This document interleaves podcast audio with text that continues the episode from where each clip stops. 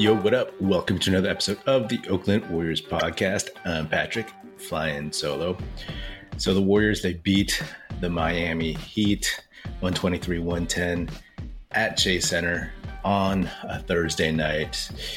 And this game, it was a fun game to watch, but it's just a reminder to all of us that this team begins and ends with Steph Curry. As much as I'm hyped about the young dudes and the future and some of these lottery prospects that I talk about all the time, the baseline, the foundation of all of this is, of course, Steph. And I've said, I probably say like maybe once a month or, you know, every couple months, not to take Steph for granted. And maybe like he's not as talked about sometimes because he's always, always going to be consistently great. Yes, he had some down moments last season. He showed out in the playoffs, in the finals, of course. But, you know, sometimes you just have to take a step back and be like, wow, literally, wow. Uh, this is a singular talent, his skill level, his personality, his persona, all that stuff. And the way he embodies this team and its culture, the way that he's performed so far this season has been really impressive. And the way that he performed against the Heat, especially in the second half and the fourth quarter, just closing it out. You know, like the analogies of Steph and Tim Duncan have been made for a long time by Steve Kerr, by everybody else. And, you know, it's something that I think about every now and then, because when Tim Duncan was in his prime, in his heyday, even just coming up, and the Warriors weren't very good, there were always those games where the Spurs would play the Warriors and the Warriors would like maybe get a little bit of a lead. And then eventually Tim Duncan would just impose his will and execute. And it's never lost on me whenever Steph does that, because we have, as fans, we have this guy on our favorite team that just knows how to just flip the switch and just put it on. His ability to make all these shots, go into the basket. I'm still stunned sometimes how he can just get past somebody like, you know, Jimmy Butler and get to the cup, or how he can just pull up for a mid-ranger where, you know, it's not one of those like Klay where he he's six seven and he shoots from really, really high up. It's hard to block, or a Kevin Durant where he's seven foot and you can't block that shot. Or going back to more athletic dudes like Tracy McGrady, who could just outjump you and get his shot off. Steph is not the most athletic dude. We know that. But when he shoots his mid-ranger and he doesn't get that high off the ground, it's largely just because of his skill and his craft, his precision, and the fear that he instills in a defender, because he can hurt you in so many ways, right? If you have so many counters, then, you know, the defense is always, always looking for something else. And then if they take that away, you take what's there. And it's, it's stunning to see Steph just do that all the time. And that move that he put on Tyler Herro, like I had to watch that several times, and it was, it was a beauty to see. Uh, I know Tyler Herro isn't the best defender, but he's much younger. And for Steph to just kind of dribble around and put that move on him, it's, you know, at age thirty-four, it's really, really, really impressive. I love the way his game is aging, because we know that he's not going to fall off a cliff. He's not going to be like Russell Westbrook, who relies so much on athleticism. He's going to continue. And, you know, he keeps himself, Steph does, in such amazing shape, because he has to run circles around people. That the years ahead, you know, let's really, really appreciate them and um, embrace them, especially this season. You know, like it all just begins and ends with him, and he's the the standard bearer for this team, right? We can get excited about Wiseman, Kuminga, Moody, and the future, and the draft picks, and having a a good competitive team for years to come. But man, Steph is just so, so unique, you know, just the same way that LeBron is unique in his own way, right? LeBron is just physically and, uh, you know, his basketball I Q and his skill level and just his abilities, but then Steph with his, his skill and his mindset and the way he's able to lead a team and make shots and his basketball I Q, it's like, it's really, really going to be uh, a bummer when he's gone. So, you know, let's never, never take Steph for granted. I, I never will. And then you add on top of that, the fact that it was announced that the Warriors are for the first time, the most valuable N B A franchise, according to Forbes magazine. Uh, what they're like seven, seven point five billion dollars. They're ahead of the Lakers, ahead of the Knicks. The Knicks had been the top spot for many, many, many years.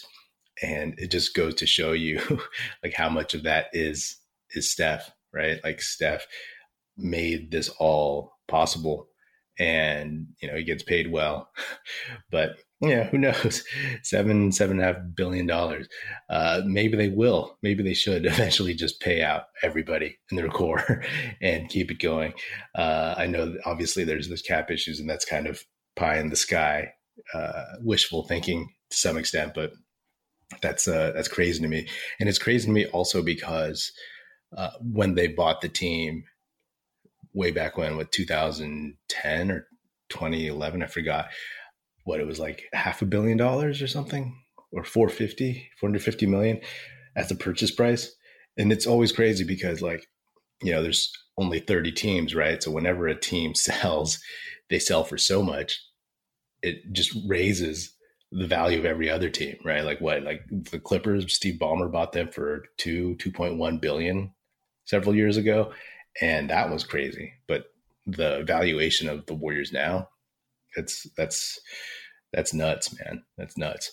I'll tell you something. When the Warriors were really, really bad in the nineties and the late nineties, when Chris Cohan, one of the worst owners ever in the history of the N B A, own the team, all I ever wanted was like, I was like, hey, maybe one of these tech dudes could buy the team. I think at the time, uh, Yahoo was, was a big deal. And I was like, why don't we get that Yahoo C E O? I would like imagine, hope that somebody like him would like uh, buy the Warriors and make them relevant, make them a good team. It's a silly thing to think about now, but before, it was just like Chris Cohan was just awful. So like there were all like these rich dudes at the time. And I was like, can someone just please buy the Warriors who actually cares?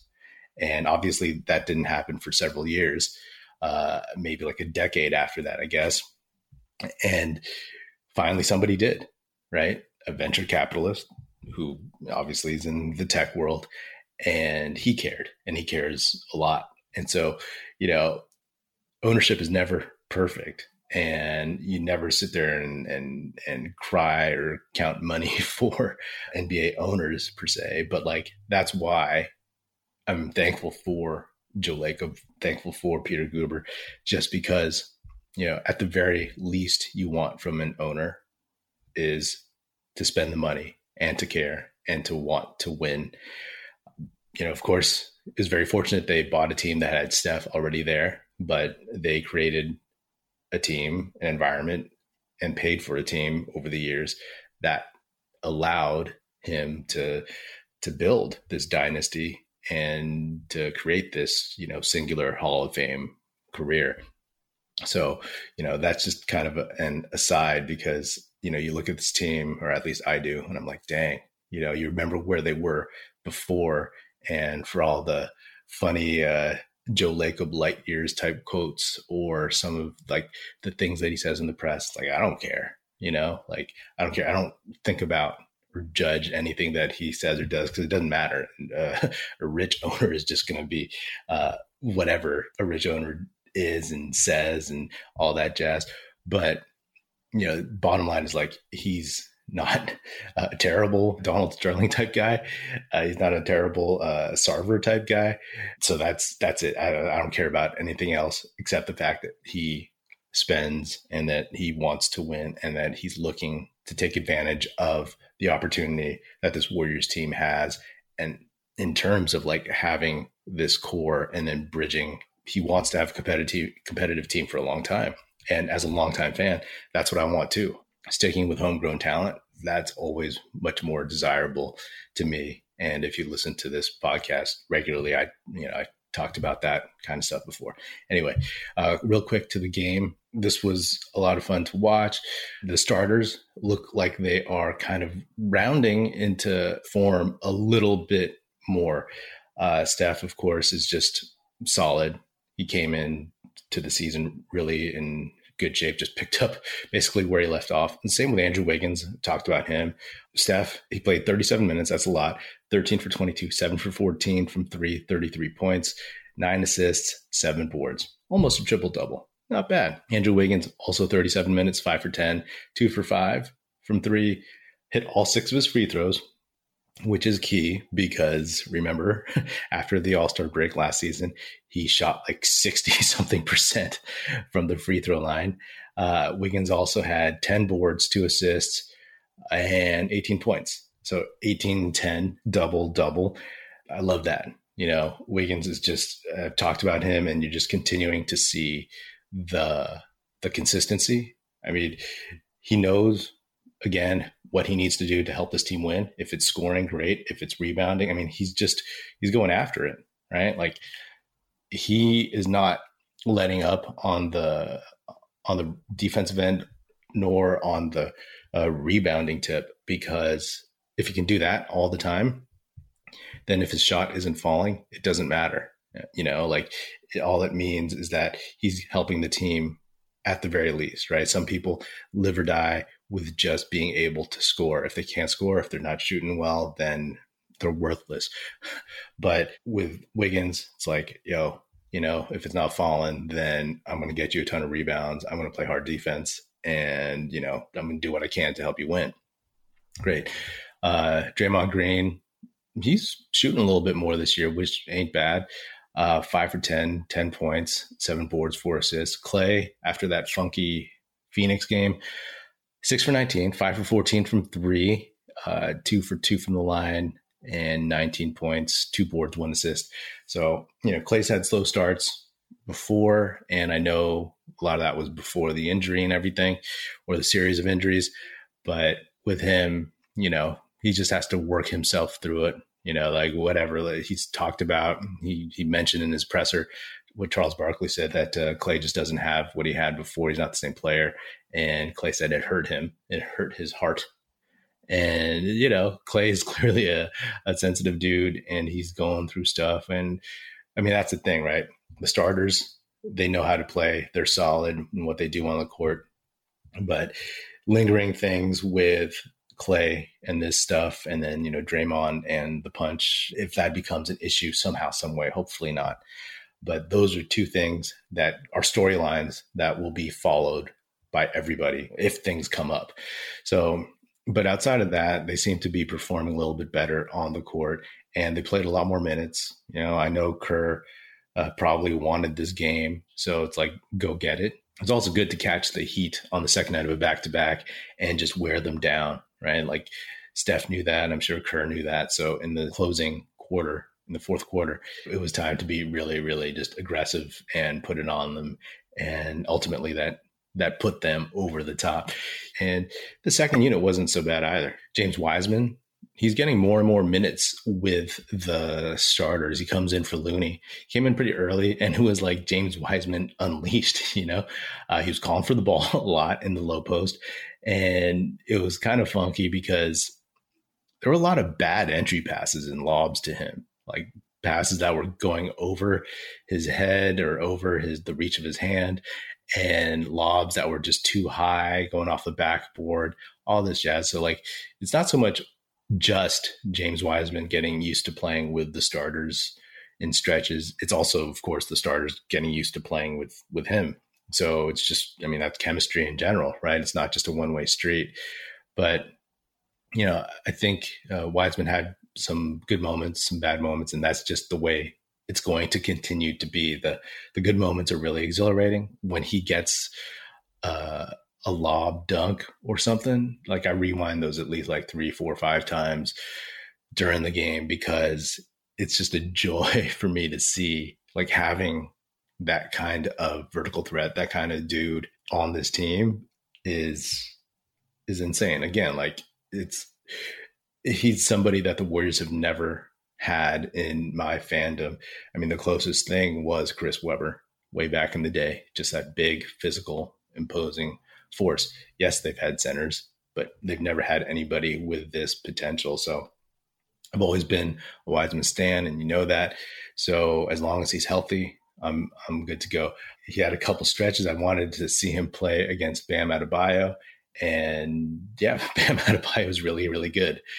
He's much thicker than Wiseman is right now, of course, a lot more like grown and, and uh, into his N B A prime. And, um, you know, Wiseman, he had a couple wild shots. He got picked by uh, Bam Adebayo, but, you know, for the most part, he he played well. You know, he had a couple uh, floaters, push shots, he had a jumper. And Wiseman, fourteen minutes only, five for eight, no free throws, uh, ten points, six boards.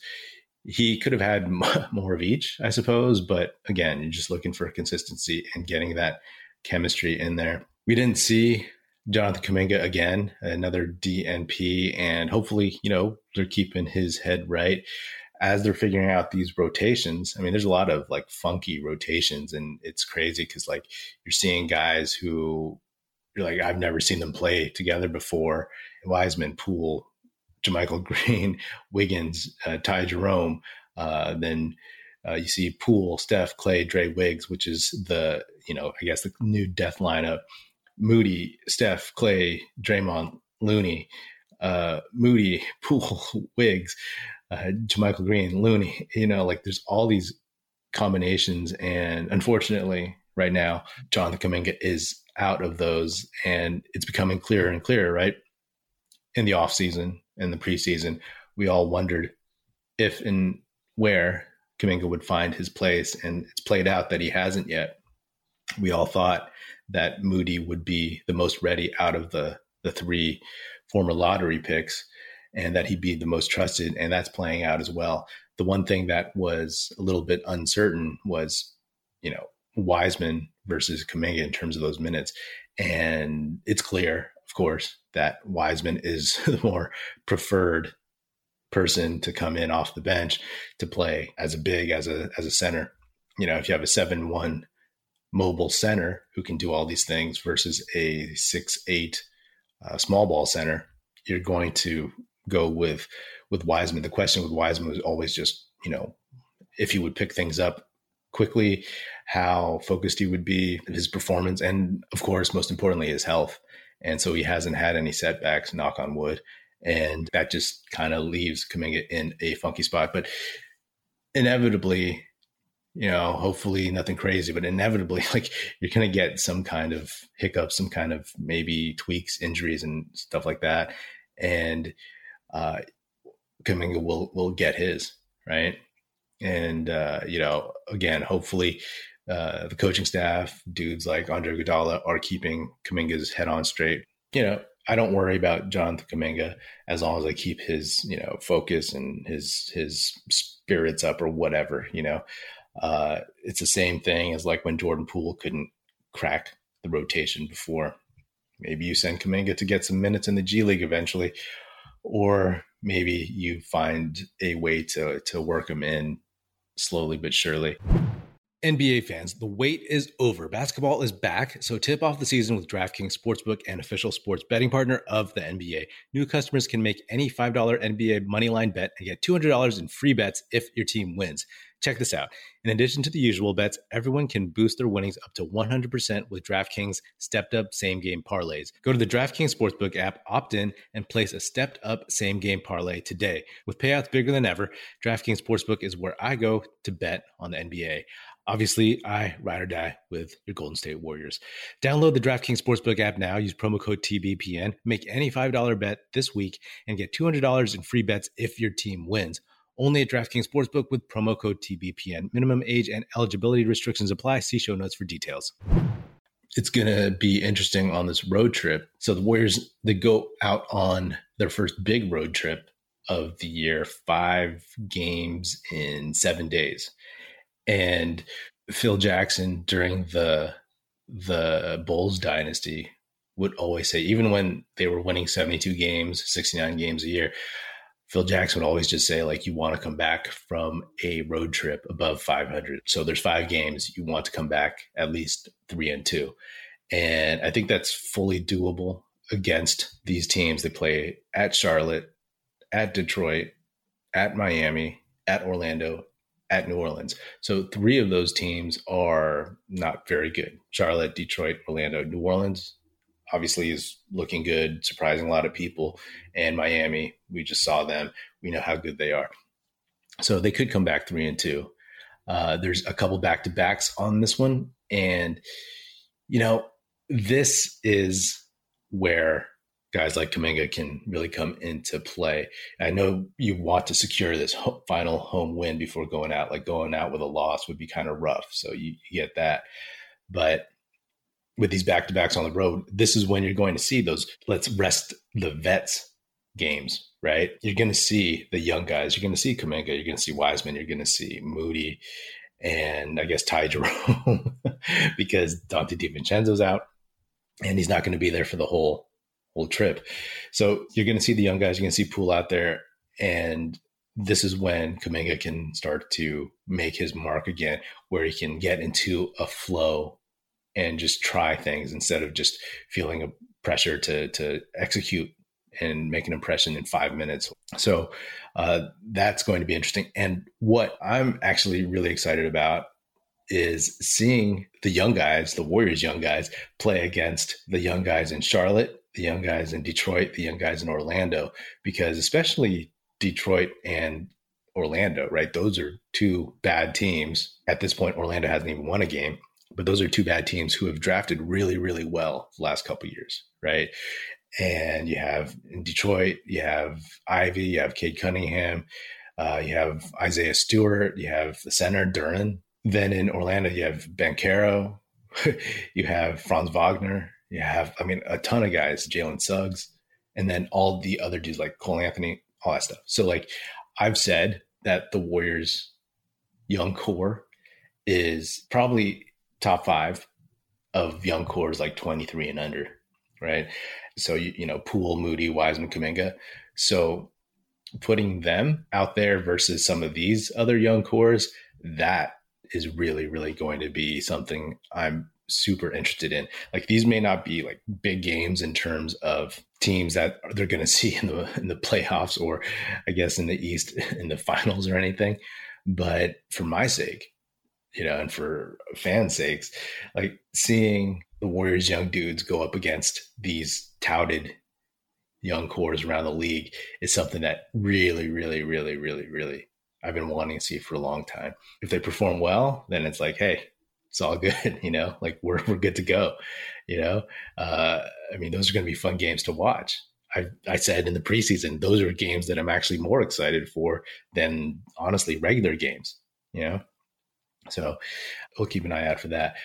Real quick, I also want to touch on Jordan Poole versus Tyler Herro, who, of course, same draft class and both signed for uh, large extensions. Poole got a little bit more. And I said at the time, I think it's more deserved because I think Poole is better and he has a higher ceiling than Tyler Herro. Herro's a good player, but right off the bat, I just think Poole, he brings more in terms of, you know, being on the ball and shot creation, and he just has more passing and versatility from what I've seen. You know, I don't watch the Miami Heat all the time, but just from what I've seen and his ability to get to the cup um, and his ability to show up for big games. I know Herro showed up in the bubble, but since then it's been more iffy. I'll take Poole. You know, I honestly don't think either of them are going to be multi-time All-Stars, but then again, Poole has has uh, surprised me, and it surprised a lot of people since the day he was drafted, so you never know. But um, I'll definitely take Poole over Herro. End of story. I just want to say I'm very thankful the Warriors did not lose this game because uh, then you would have had even more, even more hand wringing. Because again, just to, to clarify, like the arc of the Warriors season is so different from everyone else's, you know, just another reminder. It's like they know what they need to do. And these early games are nothing to really fret over or sweat, because as I said earlier, like Kerr is still trying to figure out lineups, rotations, all that jazz, and the vets, the starters that are rounding into shape. It really is a luxury to have this Warriors team coming off of a title and with their veteran core, and just knowing that like their season is much longer. The real season is the playoffs. So it's about, I mean, I said this last year, but it's even clearer now because they have more young guys who are needed to play roles. It's like getting the young dudes ready for the big show, the bright lights. Poole got ready last year. Kuminga and Moody even had some moments, of course. And now it's them plus Wiseman. And even, you know, and Poole can be even better than he was last season, right? Because at some points in the playoffs last year, Kerr didn't put him on the court because of his defensive liability issues. So can he get better? Can Wiseman stay healthy and take more minutes with the starters, be in there eventually when it matters? Who knows? That's the hope, right? I don't want to go out there and throw the Warriors are playing chess and everybody else playing checkers, but like it's a different, different mentality. Other teams like the Nuggets, like the Clippers, the Suns, all those teams, they're trying to prove something. The Clippers and the Nuggets, they're getting guys back, so they have to prove to themselves they're that team, right? The Suns, they choked in the playoffs, so they have to prove to themselves that they're that team. The Mavericks, you know, they came up short. And so teams like that, they're still just trying to get to where they want to go. The Warriors, they know they're that team. They have been where they want to go, and they know how to get there, and they have the map to get there. So that's what this whole season is going to be about. So, you know, there will be crazy ups. There will be probably some more crazy downs like the Suns game. But, you know, overall, like, let's just kind of, you know, keep the bigger picture in mind and watch this team like organically grow into how great it can be, honestly, you know, and that's what I'm excited about. You know, there will be stinkers, there will be duds. There have been throughout the dynasty, especially last season, right? When guys were out and sometimes the energy wasn't there, right? I mean, even in this season so far, the first few games after the Lakers game, like Warriors have been low energy. Steph putting that move on Tyler Herro against the Heat and then like, you know, banging his chest. That, that was him trying to like bring life, bring energy, maybe for himself, maybe for the rest of the team, maybe for the crowd. But that's something that they need to harness and figure out going forward. Because as you're ramping up, of course, you're not going to have all the best energy because you already have it in your mind that you're just ramping up. But seeing this team grow uh, throughout the season is what is going to make the regular season so exciting. I mean, even in the dog days coming up in January, February, March, whatever, right? The dog days of the season, it's going to be really interesting, assuming everybody's healthy. That's when you're going to see how much these young guys have progressed, how much they're going to be trending and tracking towards being playable deep into the playoffs. So Warriors head to Charlotte, and where LaMelo Ball, I think, is still hurt. So, you know, that team is going to be even, even uh, rougher. So hopefully I don't sleep on that. These are all early games, so I'll probably put out episodes soon after the games. But anyway, that's all I got for now. That is another episode of the Oakland Warriors podcast. Be sure to subscribe wherever you get your podcast. Feel free to hit me up on Twitter at Patrick E. Pino or at Oakland Warriors. Check out our YouTube channel where you can watch this episode, youtube.com slash Oakland Warriors. Check us out at oakland warriors dot com, and be sure to tell your fellow Warrior fan friends to tune in and listen. The Oakland Warriors podcast is produced by National Film Society and is a part of the Basketball Podcast Network. And if you're so inclined, please do leave us a five-star rating on Spotify and Apple Podcasts. And if you want to leave us a nice review saying good stuff about the show, on Apple Podcasts, that would be hugely, hugely appreciated, and it would be very, very helpful. Thanks. That's it. Music in this episode provided by Paper Sun. Special thanks to Paul Amardo for production support. See you next time, and go Dubs.